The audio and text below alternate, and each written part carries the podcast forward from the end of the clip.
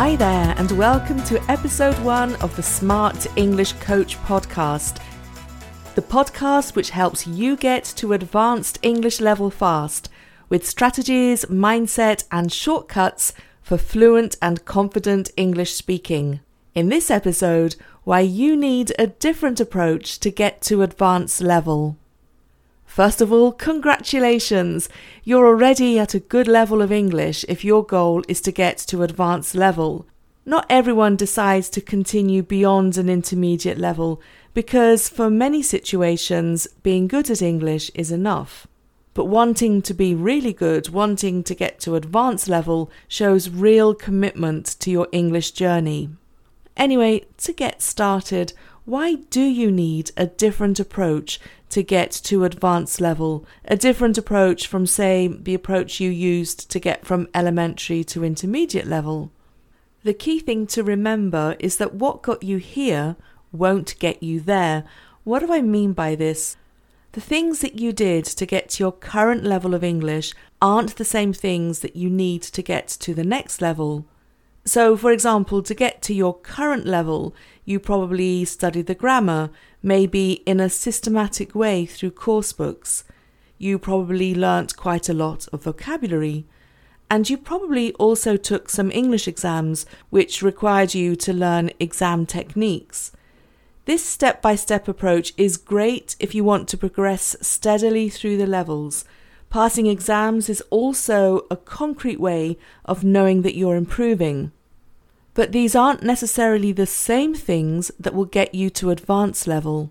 And by advanced level, I mean where English becomes a tool that you can use to achieve your other life goals. So I'd like to invite you to think about what you really need and want for your English. Because when you know what your goals are, then you can work backwards and find ways of reaching them. So here are a few examples to get you started. If you want to deliver a great presentation in English, you'll need to work on your speaking delivery to make an impact. That means to project your voice, to stress the right words, and to get confident understanding questions.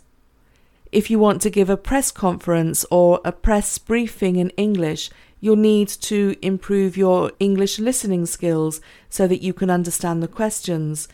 You'll also need to predict the questions and to prepare some brief replies like the sound bites that you get. If you want to pass a job interview, then you can work on preparing a few career stories which show your skills, abilities and achievements. You could also prepare a very short introduction for the "Tell me about yourself" question. These are all very specific goals and very different from working through a textbook to move up to the next level. You don't necessarily have these sorts of specific goals at lower levels. And this brings me on to my second point. With all these examples of different goals at advanced level, one of the biggest issues is time. If you're busy, you don't have time to look through grammar books or even to look up 20 new words, for example. Instead, you can focus on 2 to 3 areas which will make the biggest impact. I call this the 1% coaching method, and I'll talk about it in another podcast. It's not a systematic grammar-based approach, but a type of tidying up, which will build up your English to advanced level. At this stage, you're refining your English rather than learning it. You're clearing up mistakes so that your English is more polished. I'd love your feedback on this. What have you found about the differences between learning English at the lower levels and learning it at advanced level? And are you ready for the challenge? So to finish up, thank you very much for listening, and I hope you found it useful and inspiring. If you did, please consider leaving a review because this helps other people to find the podcast.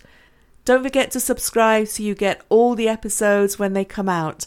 In our next episode, I'll be talking about the character traits of a successful language learner, and I'm sure you'll be able to spot yourself in it.